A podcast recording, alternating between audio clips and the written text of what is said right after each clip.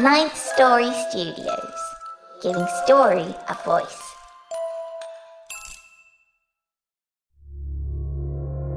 This podcast is part of the Dark Myths Collective. Visit darkmyths.org to discover more shows like this one. The darkness awaits.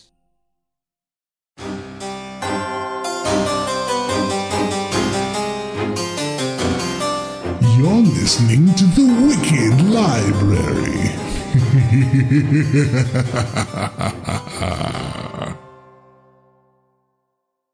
With Lucky Land slots, you can get lucky just about anywhere. Dearly beloved, we are gathered here today to. Has anyone seen the bride and groom?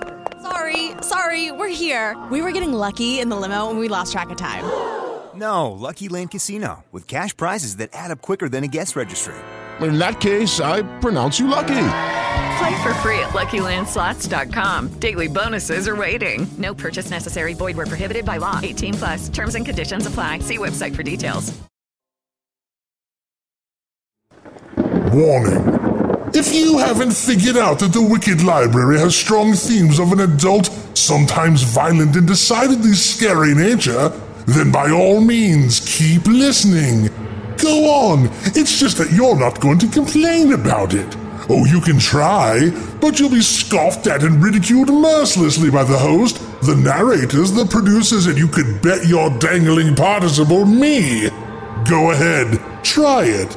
You're not gonna like it one little bit, but our millions of listeners will eat it up. and that's not hyperbole, kiddies. So there's your warning. Enjoy the show, kiddies.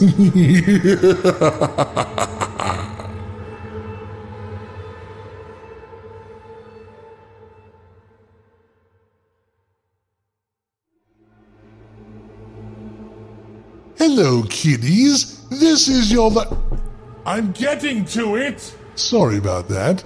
This is your librarian, and I wanted to take a moment to introduce you to. I'm getting to it. Introduce you to our new assistant librarian, Samantha Murphy. Say hello now, Samantha.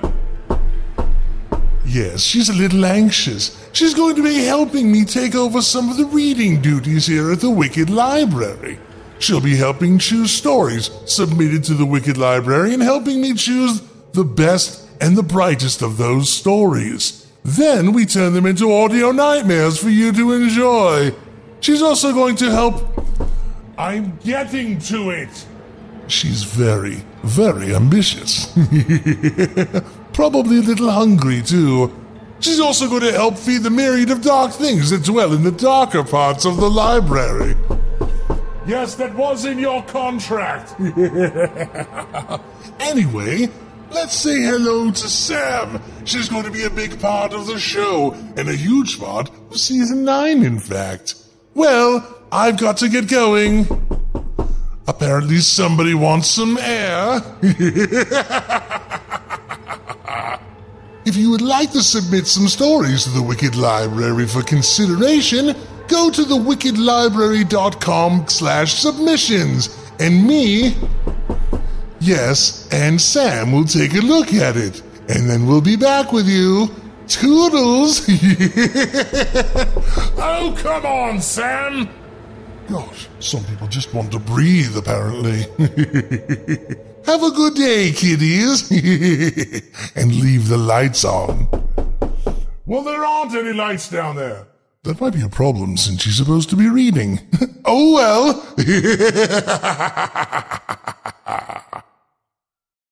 Welcome to episode number 815 of The Wicked Library.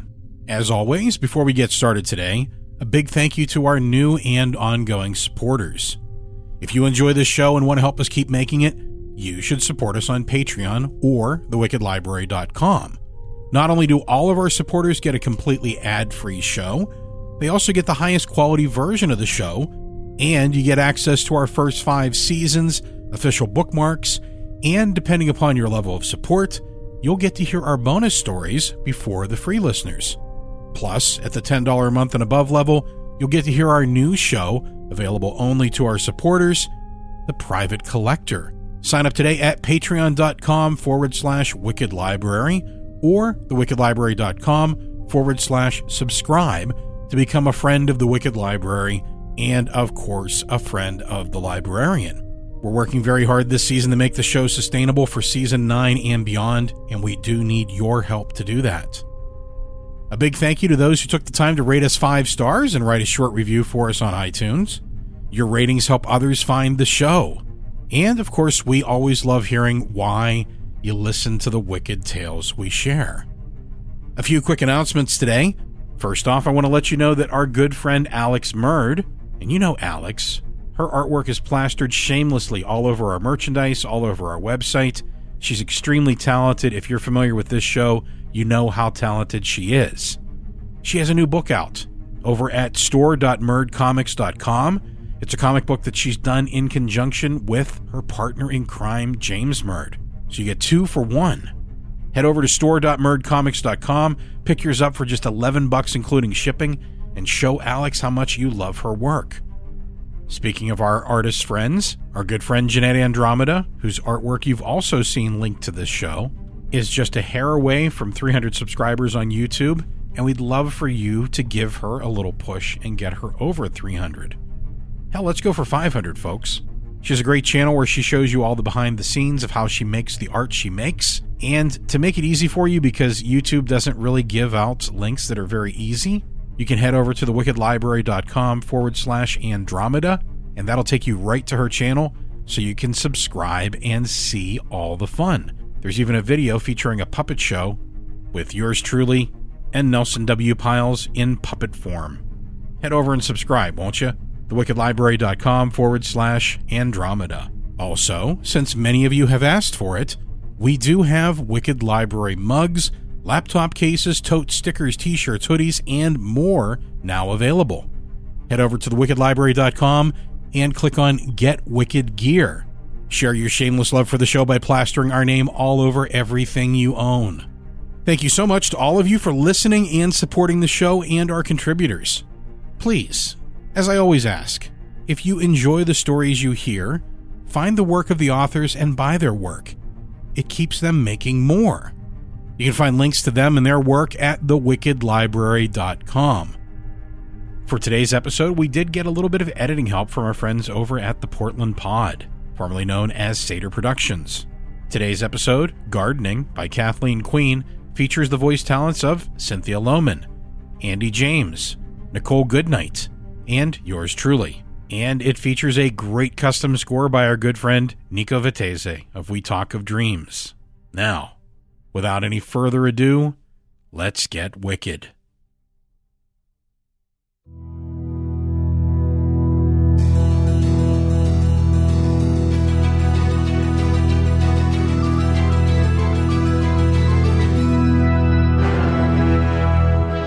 Hello, kiddies. You know who I am by now. Sit down and relax while you can. Your librarian has taken such good care of you for seven seasons. I see no need to lighten up for season eight. Hold on to your breath, kiddies. It might just be your last. Once again, it's story time at the Wicked Library.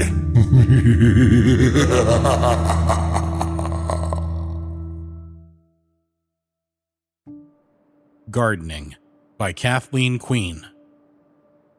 A coarse feline tongue licked her forehead, waking her. It was Fred, her orange tabby. Her mind was foggy. She felt drunk, but she didn't remember drinking. She tried to remember last night, but no memory came. She let herself doze off again. As she drifted under, she had a dream about John when he was young. He was smiling. His wonderful smile was what captured her interest when they first met. He had a great smile. A while later, the discomfort on her forehead woke her again. The rasping sound of the feline cleaning machine on her increasingly sore skin was all she could hear. She thought John was at work because there was no television blaring sports in the living room. It must be a weekday, she decided. She tried to determine what time it was. She listened for the shower or John snoring. All she could hear was the rasp, rasp, rasp of Fred's tongue. She wondered why she had slept in so late. It wasn't like her to sleep in. Heat from the sun coming in the window onto her face was making her sweat. Her red hair felt damp. Her mind swirled. She couldn't pin her thoughts still. She did not want to open her green eyes to that bright sunlight. She felt like her whole body was cooking in the hot sun. She must have a fever, too, she thought. She couldn't smell coffee or fresh cigar smoke, so John must have left hours ago, she thought. She tried to remember what she was supposed to do today, what she had to make for dinner. An image of spaghetti popped into her head. John loved her spaghetti. He loved most of her cooking. Paige felt a sudden urge to jump up and make breakfast. It was getting late. Then she remembered that John wasn't here. He was at work. She felt anxiety creep in about not having breakfast ready. But he hadn't roused her. Maybe he let her sleep in today. Sometimes, if he had been mad at her the day before, he let her sleep in. She relaxed and dozed off again. She just wanted a few more minutes. This time she dreamed of floating through the air, lying on her back, moving through warm clouds, and she could hear music in the distance, singing. It was John's voice, singing cheerfully like he used to when he was young and full of hope and plans. As he aged, he became bitter and frustrated, making him the man she knew now angry and cruel. The dream turned dark, and she was falling, and the air turned frosty cold. She was falling, and she tried to wake up, but she couldn't. And the sound of John singing was far away. Paige jarred awake. The dream ended before she hit the ground. Her heart was hammering, and her head throbbed in rhythm with her pulse. Oddly, she could still hear John singing. But that couldn't be right. She lay still, straining to hear over the persistent cat's licking, still cleaning her forehead. Why does Fred keep doing that? She was getting irritated with the cat. She would have to wash the gob off her face when she got up. She did hear music. Far away outside. Faint, but definitely John, wasn't it? It didn't make any sense. John didn't sing. Must be someone's radio in another yard. She listened intently. It was John, singing that popular song. She recognized it now. What was it called again? Bobby, somebody sang it. Decades ago. She knew the words, something about being happy. That was it. They played that song so much for a couple of years, it was always on the radio. Paige had liked it. John did not. She must still be dreaming because even if John was outside singing, which would be peculiar enough, he would not be singing that song. He hated that song. She decided she was still dreaming and relaxed her tangled mind. Back under the shawl of sleep, she went. Again, the cat woke her, licking the same place over and over. It was hurting. He was licking her red hair, too, pulling it a bit with his combing tongue above her temple. Confusion enveloped her mind. Still not ready to wake up. She struggled to get a grip on awareness, strained to focus. She knew she could get up, flu or no flu and she needed to pee. Her eyes didn't want to open, but she put some effort into it, and slowly light began to seep in between her stubborn lids. The light hurt at first, but she held her eyes open, and it got a little better. She rolled her eyes around to look at the room. It looked strange, like a dream room, similar to the real one, but not quite right. She figured the fever was making her vision dodgy. She felt soaked in sweat.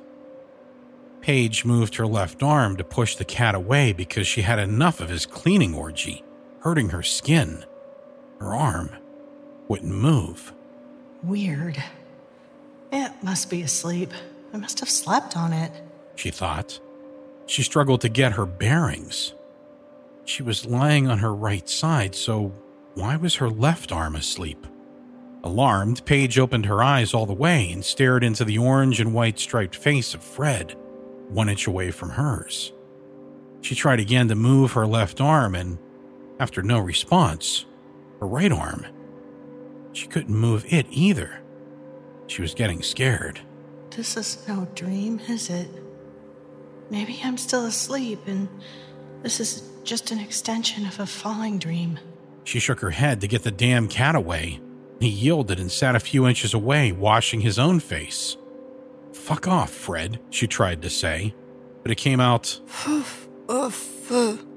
Paige was becoming panicked because shaking her head seemed to be the only movement she was capable of, and her mouth wouldn't speak correctly.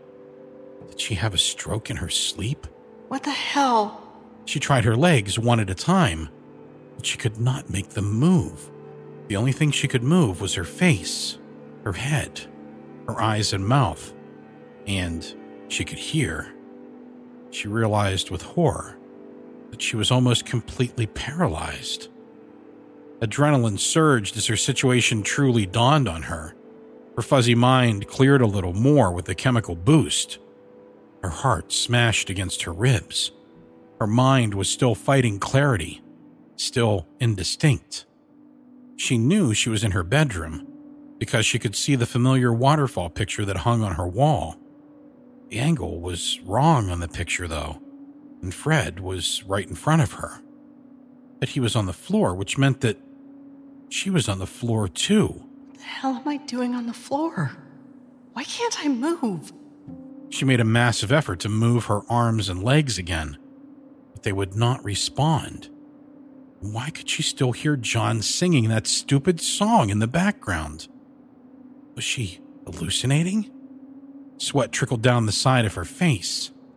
Fred had left her field of vision and had commenced meowing for breakfast in the hallway leading to the kitchen. John would not feed the cat. John was out in the yard singing, which was insane. What was he doing out there? Why was he singing a song he hated? Why hadn't he awakened her to make breakfast if he was still home and not at work? Panic made her breath come in panting gasps, so she forced herself to breathe slower. Slow down. You will figure this out. Just think. Now that the adrenaline had enabled her brain to wake up all the way, Paige became aware of another sound over the cat's meows and John singing the hated song in the backyard. It sounded like chopping. It sounded like John was chopping the weeds around the fence at the edge of the yard. A chore she had always done. John did not do yard work. Paige had a pretty good idea of what John did and didn't like. He had a way of helping her remember. It could have been worse. He could have been one of those husbands who verbally abused their wives in front of other people. John would never behave like that. He was too proud. She lay there, trying not to feel terrified. The sound of chopping went on and on, and John singing that song for what seemed like hours.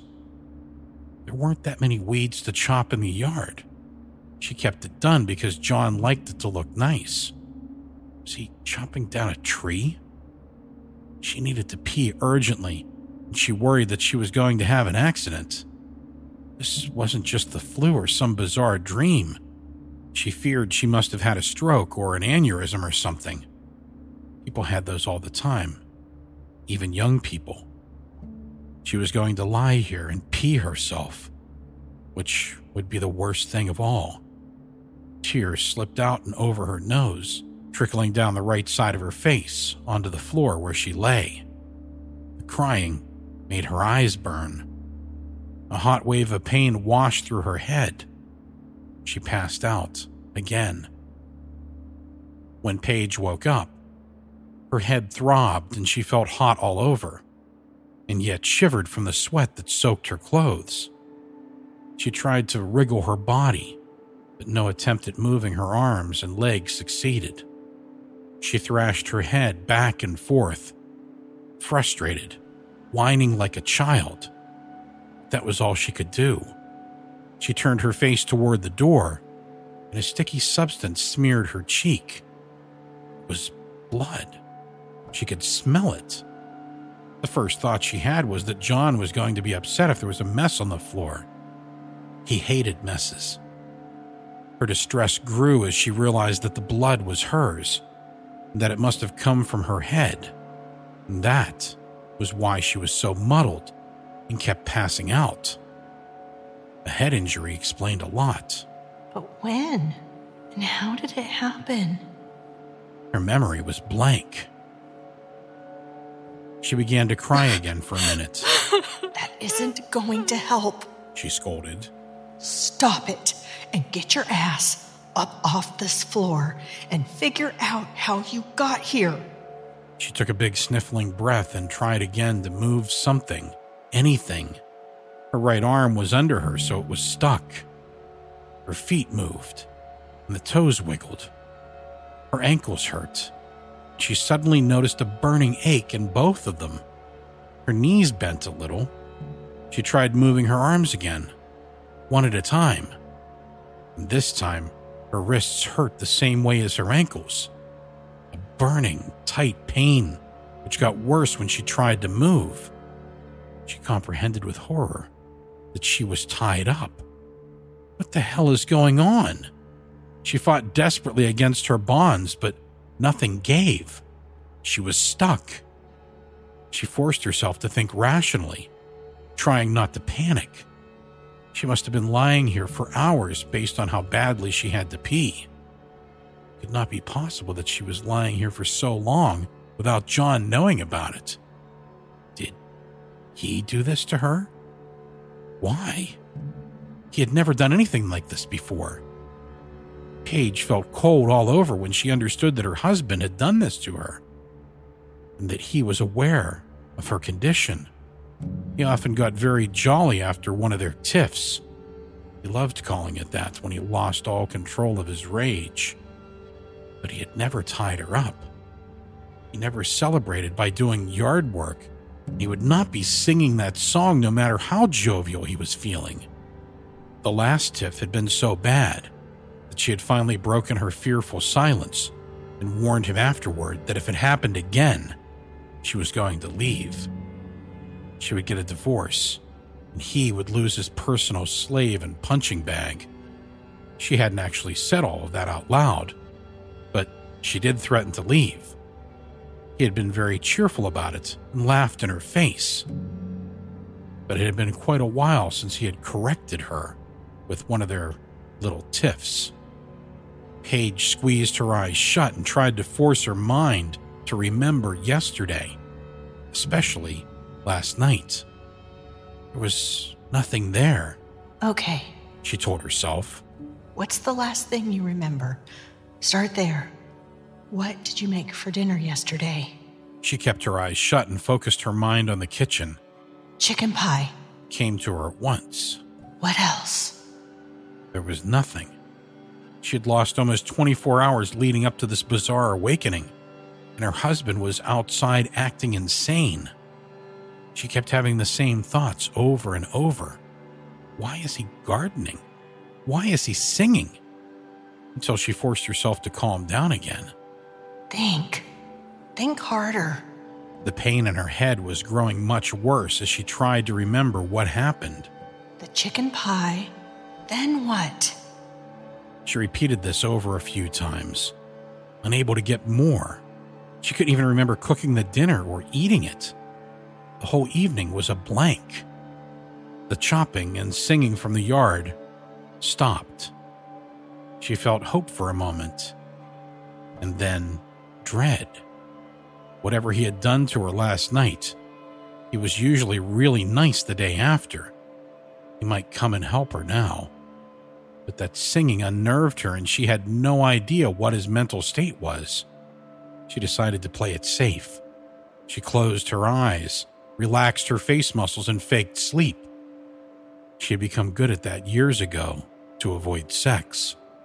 But John would just wake her up do it anyway. She concentrated on keeping her breathing slow and quiet. If he believed she was still out cold, maybe he would leave her alone. The back door slammed.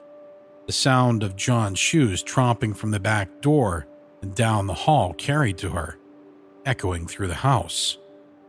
She would know that sound anywhere. Slam, tromp, tromp, tromp. He went into the bathroom, urinated, flushed, and came out without washing his hands, as usual. He went to the kitchen, and she heard the fridge open and close, then the sound of a beer can being popped and the slurping that followed. He continued guzzling from the can as he tromped into the living room and fell into his recliner, dropping hard, judging by the sound of the complaining yelp from the chair. Paige heard the sound of his cell phone. He always put it on speaker so he could pace around while he used it. She could hear it now from the bedroom. He was checking his messages. She recognized a familiar woman's voice in the message. After the woman stopped speaking, he erased the message. Then Paige heard ringing. Hello? It was the voice of the woman from the message, Dr. Margaret Jones, John's court ordered psychiatrist. He was ordered to take anger management treatment after an incident in the Safeway parking lot involving a woman who had dared to take a parking spot that John had wanted. The woman was not badly hurt, but she pressed charges. The judge had fallen for that charming smile that John was famous for, and it was his first offense. And he was a white man, so no real punishment was handed down. If that judge only knew the truth about John. Paige had thought many times since. How is everything going? Dr. Jones asked cheerfully. Great. Just like we talked about. John was smiling. Paige could tell from his voice, his big grin, the one he saved for waitresses or judges. She's taking a nap right now. I'm gonna go help her to bed. Okay. I'll see you at your usual appointment time. Yep. See you then, Doc. John was beaming. Paige could tell. She felt like vomiting. Is it possible the doctor knew what happened? She couldn't believe he would discuss his raging abuse of his wife with the lovely Dr. Jones. Nothing was making sense. He said he was going to help Paige into bed. So, why wasn't he helping her? Why was she tied up? Something suddenly clicked in Paige's fragmented mind, as clear as day. She had a vivid flashback of sitting at the kitchen table, signing a pile of legal papers for John to renew some things for the house and insurance. See you on Friday. Goodbye. Right, Doc. See you soon. Thanks for everything. Paige heard the beep when the phone hung up. Then there was silence. Panic was rising in her throat again. She lay there, terrified by what might come next. Then she heard John tromp through the house and slam the back door again. She felt a wash of relief when he was back outside. The sound of chopping began again. Paige had never been more awake in her life than she was now, struggling desperately to get free, waiting for John to come back. Why wasn't he coming to untie her? Her mind was brimming with fright. She writhed, helpless and hot with terror, sweating and listening to John singing and chopping. But it wasn't chopping, Paige suddenly realized. That sound, he wasn't cleaning up the yard. Everything became crystal clear, and her bladder let go. She felt hot urine soak her body and clothes. It should have brought relief, but she was trying too hard not to start screaming. She knew what John was doing. He was digging.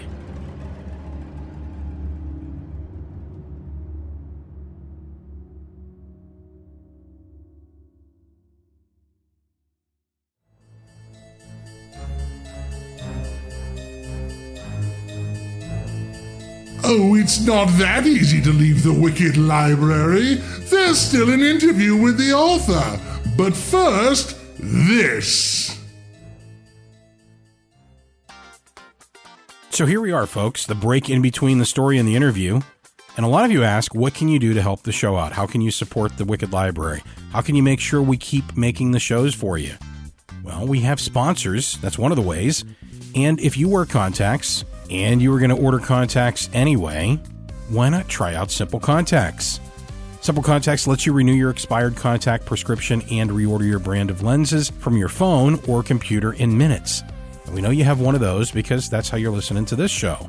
You can take the Simple Contacts vision test online in five minutes. Then a real doctor reviews it and renews your prescription. So you save time, you save money, and you save yourself a wicked headache.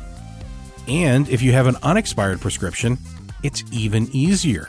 You just upload a photo of it or your doctor's info and order your lenses in minutes for a great price. They do all the hard work for you. Simple Contacts offers every brand of lenses at great prices. In fact, the prescription is just $20. Compare that to an annual appointment, which can be up to $200 without insurance. Simple Contacts also gives you free shipping, and best of all, because you listen to the Wicked Library, you get $20 off your first Simple Contact order by going to simplecontacts.com forward slash wicked20, or just enter the code wicked20 at checkout. Now, of course, this is not a replacement for your periodic full eye health exam. You still need to have those occasionally, but this is the most convenient way to renew your prescription and reorder your contacts if your vision hasn't changed. Again, check out Simple Contacts and get $20 off by going to simplecontacts.com forward slash wicked20 or just enter the promo code wicked20 at checkout. It's a great company and their sponsorship helps the show keep coming. So go ahead over to simplecontacts.com forward slash wicked20 and take care of your eyes.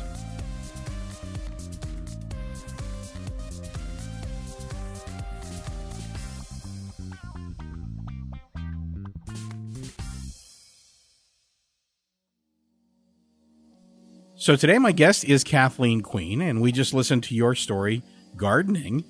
And, uh, you know, we all know it's a lot of work to, to write a story. What made this one that you stuck with? What made this one you wanted to tell?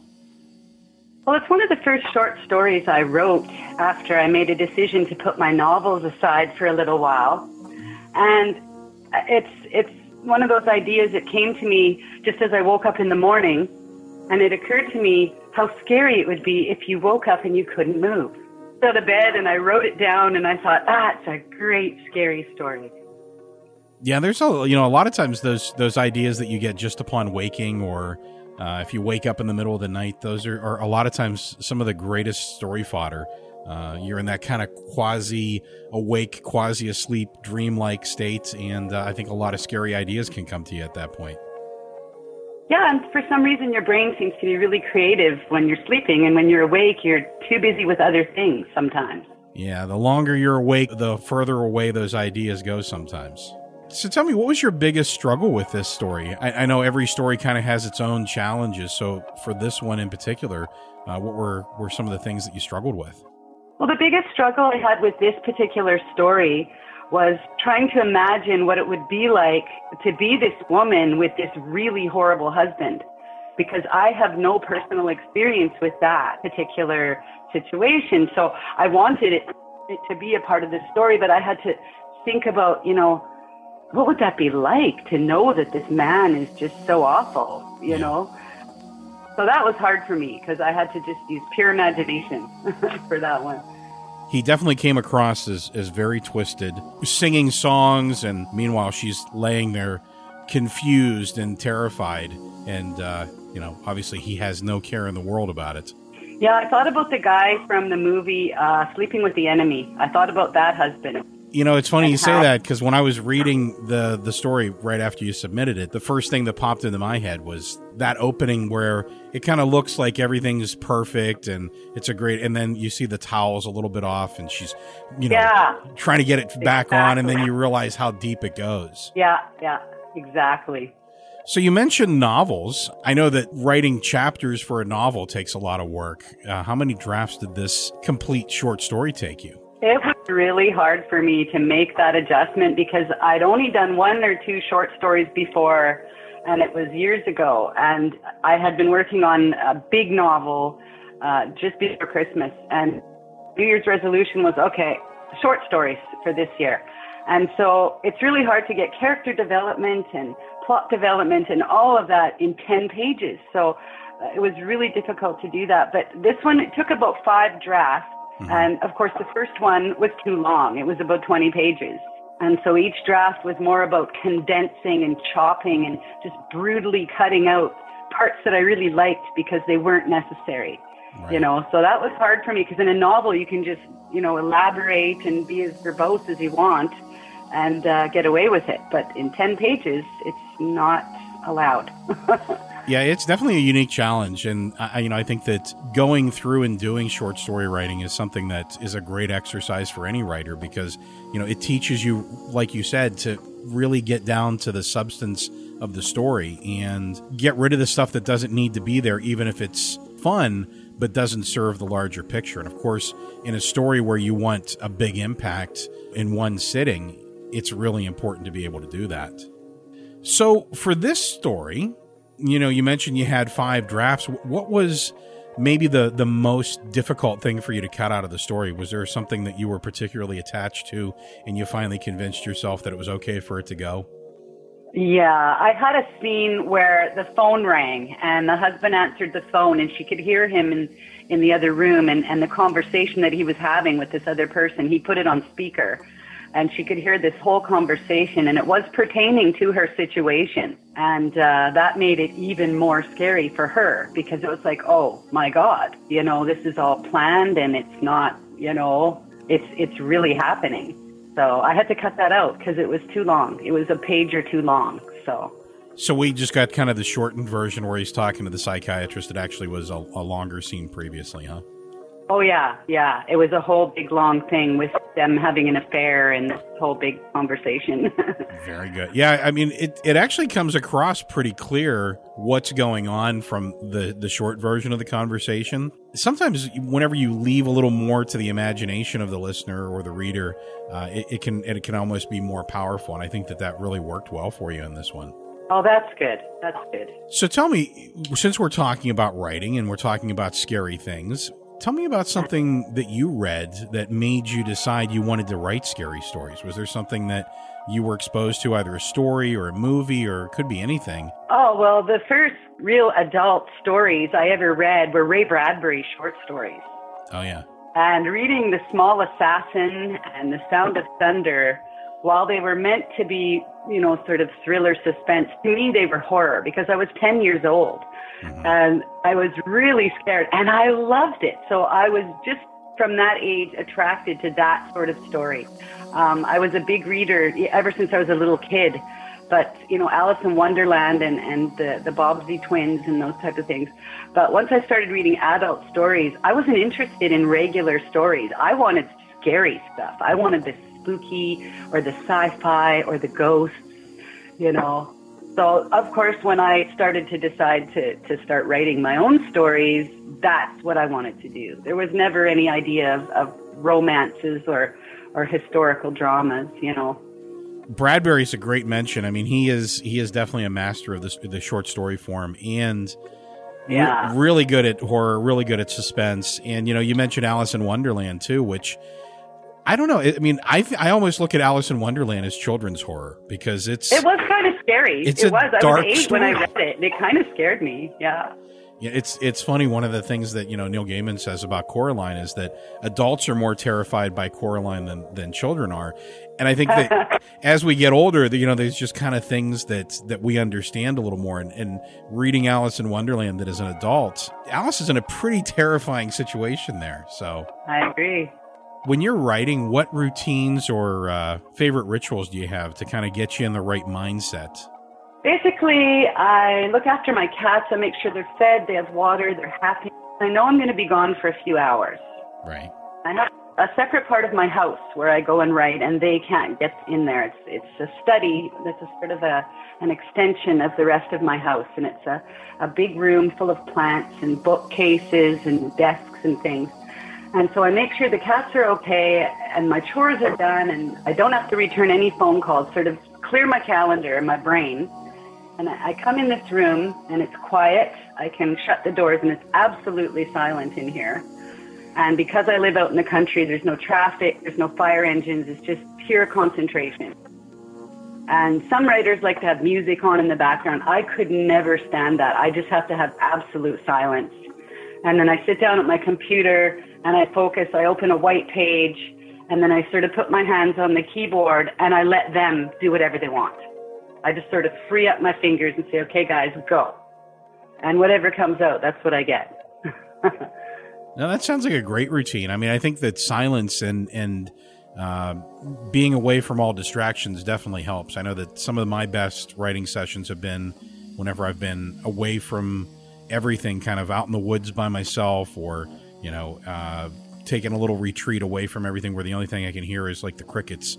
No tra- no traffic, no noise, uh, no Yeah. music to distract you. I think that that's a really intense writing session where you kind of almost have to write. Otherwise, there's nothing else for your mind to do.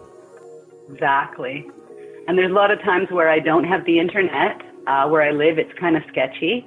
And so there's no Netflix to distract me. And I think, well, I could either write or I could read a book, which I also enjoy. But when there's no internet, I can just sit in here for 10 hours or 12 hours and just, one day I wrote two stories in one day. Wow. Because that's what I wanted to do, you know? Yeah, there's there's definitely a lot to be said for no distraction. I mean, I mean, I think that we do that a lot. I mean, in in modern society, we kind of try to fill all the empty minutes up. You know, it's one of the things whenever I was starting to get into mindfulness and meditation and just trying to calm myself down. Uh, that there's just so much that we distract ourselves with, and very few people just take Boy. ten minutes We a day to just Boy. think about nothing. Yeah, yeah, exactly. and yeah, I mean, especially for writers and for creatives, it's it's really important to have that dedicated time where there's nothing to distract you. It's just you Yeah. and the page. People talk about writer's block, and I think that that's because it's so jarring sometimes to go from the daily routine to just nothing, where you have to just let it come out. And obviously, that's part of your routine. You know how to use that to your advantage, and uh, it's just practice. It's it's going through and experiencing that enough times that your things turn on whenever they're supposed to, I guess. Yeah, I don't really. I don't think I could ever say I've had writer's block. I don't really understand what, what that would feel like. I mean, there's days when I don't feel like writing, but it's not that I can't. I just don't want, you know. And I think because of the lifestyle I lead, I'm semi-retired now, and I don't have this big schedule I have to follow, and I have a peaceful life, a peaceful setting, and there's not so much input. That's the way I see it. Is input is watching Netflix, playing computer games, interacting with other people, noise, things you have to do. That's all the input that's always going into your brain. And writing is output. It's Yeah. pure output. So when you can get everything else that's giving you input all the time and distracting you away from you, then you can do the output. And it's just like a fountain sometimes. It's just, whoa, here we go. Yeah. You know? It's it's really great. Absolutely. Yeah, I, I'm not a I'm not a believer in writer's block either. I, I think that it's um, I think that it's it's almost like nervousness. Probably is probably the better way to describe writer's block. Like you're sitting down and you're just expecting things to happen. It's like any other job. You just have to do it. Um, and sometimes what you write is no good. Um, but if you do it often enough, most of what you write will be good. So Yeah, and I've had a couple of times where I've sat down and I've got the white page in front of me and there's nothing. I'm just sitting there. And so I'll type, you're a stupid idiot or you're a lazy slob. And just, I'll just type something stupid and just to make myself laugh. And then I think, okay, well, what if this person was saying this to another person? And then I'll make up a person and I'll, I'll have them swearing at each other just to make myself laugh and just sort of play, you know. And then of course I erase it all. And, but in the meantime, I've got an idea for a story and away I go. But it usually only lasts for like five minutes. It doesn't last for very long where I'm just completely blocked, you know. Just, you just write anything. Just write, this is a horrible computer and I hate my phone, you know, just anything. And then something will come out of that, you know. momentum. Yeah, absolutely. So you mentioned output, and, and obviously output's what writers suppo- supposed to do. Um, what is your favorite form of input? Because I mean, obviously, we need something to fill the well and to inspire us. Uh, do you have something that you go to that uh, gives you inspiration and, and helps refill that well? Well, I read a lot. I read every day, and sometimes half the day I'll spend reading if I've got a good book out of the library. And yes, I still read paper books.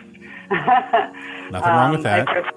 I prefer them to electronic reading because I can get comfortable and just have my little book in my hand. And I, I read Stephen King, and I've recently discovered Octavia Butler, who is a sci-fi and speculative fiction writer that I, mm-hmm. I discovered. Unfortunately, after she passed away, I discovered her, and I've read a few things of hers recently that were great. And I'll go back and read these old Ray Bradbury short story books once in a while, and they're 50, 60 years old, some of them. And I'll just spend a day reading these just for fun, you know. And then I'll read an Oprah book or I'll watch a good movie. Um, recently, um, the best scary thing I've seen lately is this movie called Get Out. Okay. And it was extremely spooky and suspenseful because I did not see what was coming in that story. And that was one of the, the kind of stories I really like is it's not predictable. I, you could not see what was going to happen. Yeah, that's the best. Yeah, and it's hard to fool me because I've seen so many and read so many books. I, I'm almost always in there. Oh, I know what's going to happen, you know. But this one, I really, truly didn't. Yeah, the old writer's curse, where you're like, you know, most writers that I know have that problem. They're just like, okay, this is what's going to happen next. You know, it's so easy, and you know, not to be mean, but most movies that are coming out of Hollywood these days, they don't surprise me at all. They're just so predictable, Yeah. and it's so nice to see one once in a while that's not. It's Right. just wow, you know. So Yep. It's it's yeah. I mean, it's it's a lot of sitting there going, well, if I was writing this, I would probably not do this. So that's probably what's going to happen in this movie. They're they're probably going to go this way because that's the, that's the easy path. You know, don't run upstairs and hide in the bathroom. That's a bad idea. Right.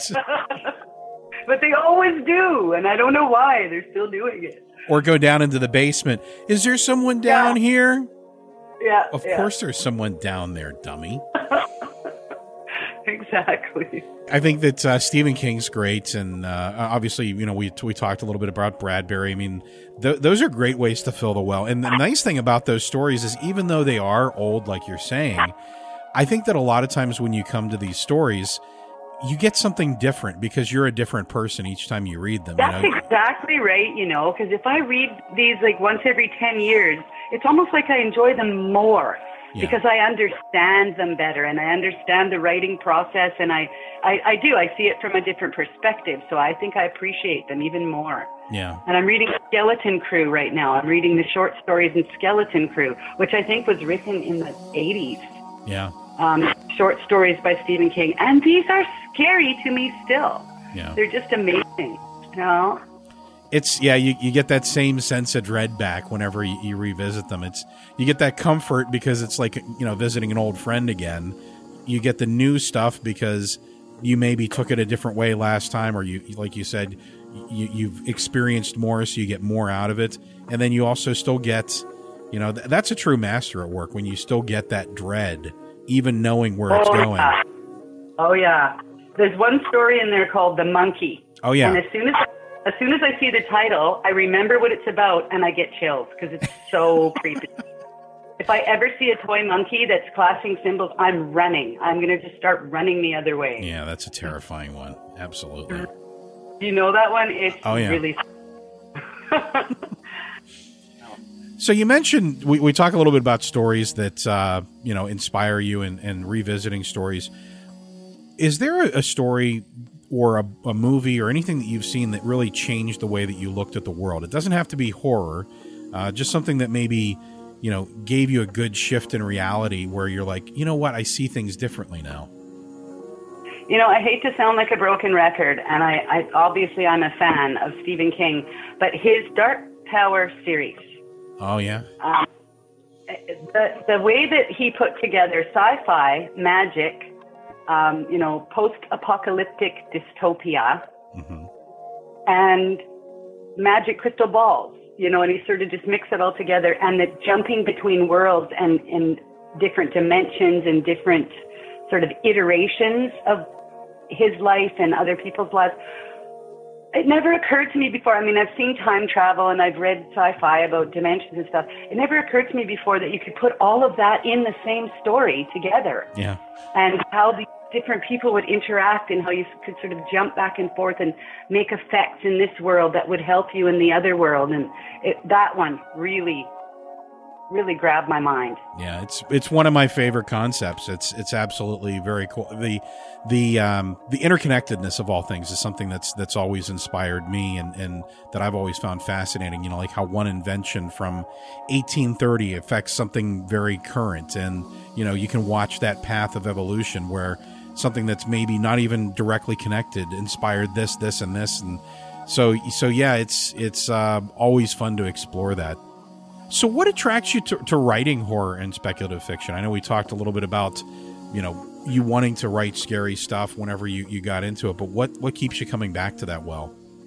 I find it so satisfying to be able to tell a story that is disturbing and possibly suspenseful and yet satisfying. Um, some people have uh, you know, people that don't like these kind of things and they prefer regular literary fiction. I'm making quote fingers here. um, because, you know, it's, it's so scary or it, it upsets me or it gives me nightmares. For me, it's the opposite. It's like life does have horrible things in it and sometimes things turn out bad and, and people have awful things happen. But sometimes by reading these stories, it's sort of cathartic where, yeah. okay, in my story, at least she finally knew what was going to happen to her. Mm-hmm. For the whole story, she's just absolutely mystified and, and she's more scared because she doesn't know. But then when she finally knows, it's like, okay, you can just accept that and we get it.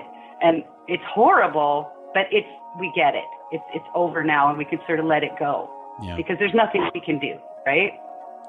Absolutely. Um, and in some stories, it's, you're reading about a situation maybe that has happened to you or that has happened to somebody that you know and it sort of helps you work through these emotions and and I don't know I just I find it more satisfying than writing a regular old story. Yeah. No I think that that um, horror writers are some of the more well balanced people that I've met because I, they get a lot of this out. So catharsis is definitely a big part of it. Um, I totally agree. Yeah. and it's it's it's really you know I think a very deep form of storytelling. I mean, when you get back to, a, I always talk about original, uh, but I mean, there really are no original unless you want to go back to like uh, caveman times. But even even fairy tales and, and folk tales, which are you know old oral forms of storytelling, there's always a horror element to it. You know, it's like if you re- if you look at the original fairy tales before Disney dressed them up, they're they're they're very dark and they're very scary. The Little Mermaid. The Little Mermaid oh, is a really horrible. bad story. And it was my favorite story when I was a little kid, but she dies at the end and she dies heartbroken. Oh yeah, there's like there's like mutila- mutilation going on and all kinds of stuff. And this guy ignores her after she goes through this agonizing razor sharp pain to lose her her fit and it's just horrible but for some reason I was attracted to that story and it was my favorite one and then they did it for Disney, and it's la la la, everybody lives happily ever after. They ruined it. That's not the way it's supposed to go. Yeah, absolutely. So yeah, yeah. I totally agree with you. Yeah. Yeah, I mean, there are so many. Like, if you look at all the Disney stories and you trace them back to their roots, they're just they're, yeah. they're really dark. Um, yeah. But there's, like I said, there and like you said, there's something very satisfying about you know going through that experience, and at the end, you're okay you know, regardless yeah. of what happens to the people in the story, you're okay. And maybe you know what to avoid when you're going to grandmother's house. Do not make that deal with that sea witch. That's right. Bad idea. Yeah, exactly. Well, and I think as kids too, when you read a story like that, you can look at it and go, "Oh, am I ever lucky? I have such a great life." Yeah. You know, I'm okay. I don't have to be a fish. You know, and uh, and same with Alice in Wonderland. You know, you put that down and you walk away from it thinking, "Phew, I'm glad I'm not her." Yeah. You know. Absolutely. So tell me what a story has to do, a story that you're reading or a story or a movie that you're watching, what does it have to do to scare you? It has to surprise me. If it's predictable, it just makes me mad. It has to surprise me. It has to have at least some element of the story that's not really obvious from the very beginning. It has to sort of have a little bit of suspense where you're working up to something's wrong. And they can even have spooky music so you know something's wrong, but you don't know what. And you Right. can't figure out what. No, that's and a later on, point. when they tell you what, you're surprised what it is. So that's what I like. Yeah, no, that's I think that's a great point. You, you do have to have something that's not obvious, but you also have to have something that fits because a lot of times I think that not a lot of times, but frequently I've seen movies or read stories where there's a twist and you're like, "Well, where did that come from?" Th- th- There's no it's ridiculous. Yeah, I know. Yeah. It's great when all the pieces are there, but you didn't put them together and when you get to the end you're like, "Now it's obvious." Well, like this movie I mentioned earlier, Get Out. Uh-huh. The pieces are all there, and even from the very beginning of the movie. And when you watch it for the second time, you you can see every little detail that you missed the first time. Yeah, that's clever storytelling. It's the the art of distraction where you're paying attention to one thing, misdirection, you're paying attention to this, and you should be paying attention to this. But it's satisfying when you get to the end and you're like, oh, it all fits. It's like a puzzle. Oh, yeah. It's great. So what are you working on right now? What what else have you got going on? I'm um, still doing the short stories. I made a deal with myself, no novels this year. So all of this year, I'm going to just be doing short stories. I've written more than 20 of them that I'm quite happy with, but I haven't sent that many out yet because I have a problem with sometimes thinking that they're finished. I'm a little bit of a perfectionist, so I'm a bit slow at that end. Um, right now, I am thinking of a story or working on a story about a woman who has more than 25 identities Oh not wow. personality, just just fake identities, and she lives these 25 different sort of aspects of a life, and some of them are really really bad. Most of them are just this normal woman, but she's not happy being one person. She sort of gets her satisfaction from fooling everybody, and nobody knows who she really is. Almost like a writer. yes, That's fantastic. I nobody like knows it. the dark heart that lives there. You know. That's excellent. So where can listeners that have listened to the story and listened to the interview and go, I want more, where can they find more of your work? Well, hopefully on the Wicked Library in the future. Um, sad to say, I haven't got anything else out there right now. I'm just a newbie at getting published and putting things out in the world because I've been wasting years and years working on novels that never get finished. Um, because I'm doing the short stories this year, I can say that, you know, hopefully sometime in the near future, I'm going to have a, a few more of them out there. Um, if they want to check um, for what's going on with me, I have, uh, I'm willing to give my email, my Facebook page that is dedicated mostly to writing and writers groups. And uh, I have a blog that I started about writing. So I have those three places that they could sort of check with me and, and see what's going on to find my future stories. Excellent. Yeah, well, we'll put links to everything in the show notes, and people can go check out your profile in the Wicked Library and uh, track you down to your blog and find you on Oh, great. Facebook and, and all that kind of fun stuff. But yeah, no, I think it's it's great that uh, you know one of the things that we try to do we focus on independent authors and try to get your work out there to a larger audience that you know smaller indie publishers and smaller indie artists don't necessarily always get access to it's one of the tougher things about being an independent author is you don't have that big machine behind you kind of pushing your work onto everybody Yeah, or the experience on how to use it. Like I just started out and I just felt so lucky that you guys liked my story. I was like, wow, I am so lucky because I didn't even know what to do with it. I sort of sent it to a couple places, I think four places, and then you guys accepted it. I was like, oh, oh, I was in shock. I thought I would have to send it to a thousand places before someone would say, you know, okay, we'll take it, but we're going to change everything, you know? I didn't know what was going to happen. I'm a newbie. I'm, I'm very new at this. So, yeah, there's a lot of gratitude coming from here. Well that's excellent and i really appreciate you sending it in i really appreciate you taking the time to talk today and Well, uh, thank you. obviously we'll look to work together again in the future and, and do some more stuff next season Thank you very much. It's been a pleasure. you're very welcome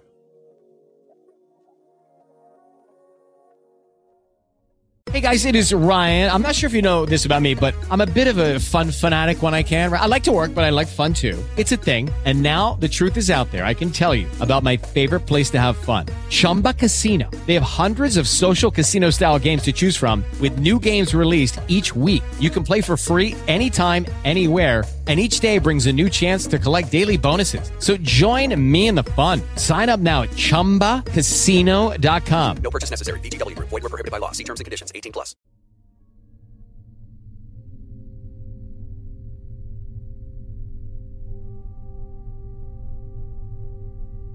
Thank you for listening to today's episode of The Wicked Library. The Wicked Library is a Ninth Story Studios production. NinthStory.com. If you enjoyed the show, please consider supporting us on Patreon at patreon.com forward slash wicked library. You can be a part of helping us keep the shows coming for as little as $2 a month. All supporters get wicked fun rewards like bookmarks, access to our archives, bonus stories, and more. The more generous you are, the more wicked the rewards are. Don't forget, too, you can also pick up some wicked gear to plaster all over yourself and everything that you own over at thewickedlibrary.com and click on Get Wicked Gear. The Wicked Library is proud to have Booth Junkie as one of our Season 8 partners. Booth Junkie is a YouTube channel dedicated to the tech of at home professional voiceover, created by the very talented Mike DelGaudio. If you've ever been interested in getting into voiceover, seeing what goes into voice work, or just can't get enough of Mike's voice, it's a great channel to watch. You can find the channel by going to boothjunkie.com. Complete credits and full show notes, including links and information from today's episode, can be found on thewickedlibrary.com. You can also find links to our Twitter, Facebook, and iTunes page. And of course, the work of the narrators and authors of today's show. And of course, links to the work of everyone involved in making today's show happen. Until next time, go ahead, leave the lights on. It makes it easier for John to get his digging done. Life's a garden. Dig it. With the Lucky Land slots, you can get lucky just about anywhere. This is your captain speaking. Uh, we've got clear runway and the weather's fine, but we're just going to circle up here a while and uh, get lucky. No, no, nothing like that. It's just these cash prizes add up quick. So I suggest you sit back, keep your tray table upright, and start getting lucky.